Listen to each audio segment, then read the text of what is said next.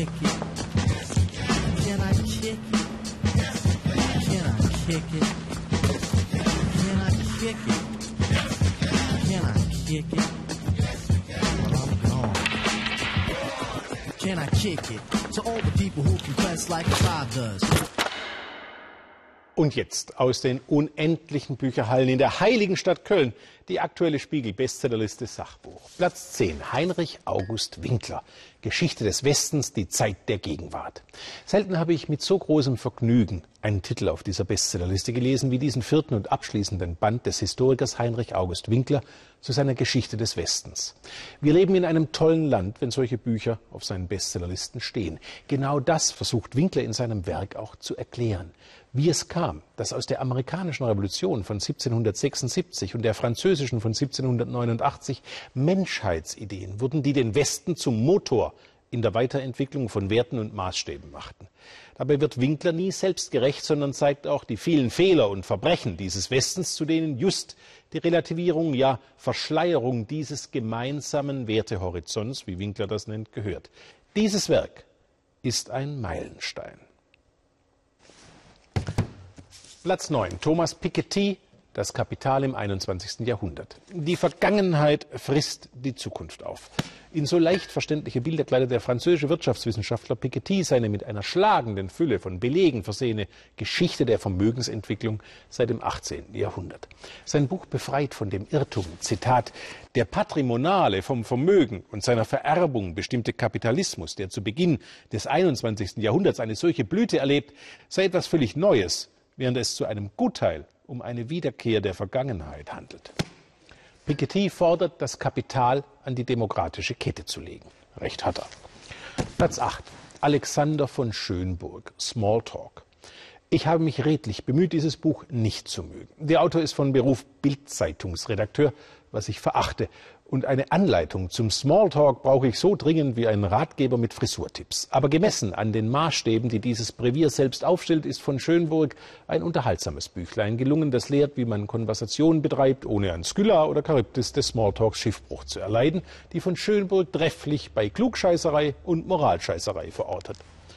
Platz 7. Peter Schollatur, Der Fluch der bösen Tat. Das Vermächtnis des brillanten Welterklärers Schollatur markiert beim Wiederlesen umso deutlicher die Lücke, die sein Tod hinterlässt. Hätte Schollatur dem Westen auch heute noch geraten, auf Putins Russland zu setzen, um den Islamismus einzudämmen? Da hilft nichts als selber denken. Dieses Buch ist eine Anstiftung dazu. Platz 6. Leitfaden für britische Soldaten in Deutschland. Man munkelt, Sebastian Haffner sei einer jener Deutschlandkenner gewesen, die 1944 im Auftrag des britischen Außenministeriums dieses Charakterbild der Deutschen für britische Soldaten verfassten. Heute gelesen ist die schmale Schrift eine wunderbare Meditation über den deutschen Nationalcharakter, insbesondere für solche Leser, die nicht glauben, dass es so etwas gibt. Platz 5. Guido Maria Kretschmer, eine Bluse macht noch keinen Sommer. Während Kretschmers Klamotten so abgewitzt und fadenscheinig, wie die Dönekes dir in diesem Buch erzählt, seine Kundschaft würde sie ihm um die Ohren hauen. Dies ist das typische Beispiel eines Buchs, dessen Autor keinen Respekt vor dem Medium hat. Der typische Kretschmer-Satz lautet denn auch, wie trage ich und vor allem wer sollte welches Kleid tragen? Wenn der nicht aufhört zu schreiben, entwerfe ich auch Mode. Platz 4 Udo Ulfkotte, gekaufte Journalisten. Eine Handreichung für alle, die an die Lügenpresse glauben wollen. Geschrieben von einem ehemaligen FAZ-Redakteur, der in selten dreister Manier seine vormalige Korruptheit beichtet und Angela Merkel als Zitat gelernte DDR-Sekretärin für Propaganda bezeichnet. Wie alle Verschwörungstheorien ist dieser mit den Mitteln des gesunden Menschenverstands allein nicht beizukommen. So bleibt mir nur zu versichern, ich gebe Ihnen mein Ehrenwort. Niemand hat mich dafür geschmiert, dass ich sage, dieses Buch ist reiner Stuss. Platz 3. Paul Sahner, Merci Udo.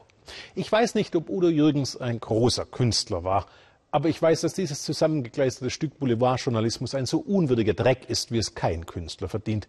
Ein Buch zum Kotzen. Platz 2. Wilhelm Schmid, Gelassenheit. Ohne alle Aufgeregtheit setzt sich der Alltagsphilosoph Wilhelm Schmid in dieser lesenswerten kleinen Handreichung mit Phänomenen des Älterwerdens wie etwa der populären Verwechslung von Depression mit Melancholie auseinander. Das Einverständnis mit dem Leben kann alle Beschwernisse des Alters überwiegen, schreibt Schmidt. Manchmal tun so klare Sätze wohl. Platz 1. H.P. Kerkeling, der Junge muss an die frische Luft. H.P. Kerkeling ist ein großer Entertainer, als Autor aber leider eine ganz kleine Nummer. Und mag sich dieser autobiografische Schichtkäse auch noch so gut verkaufen, er bleibt doch Quark.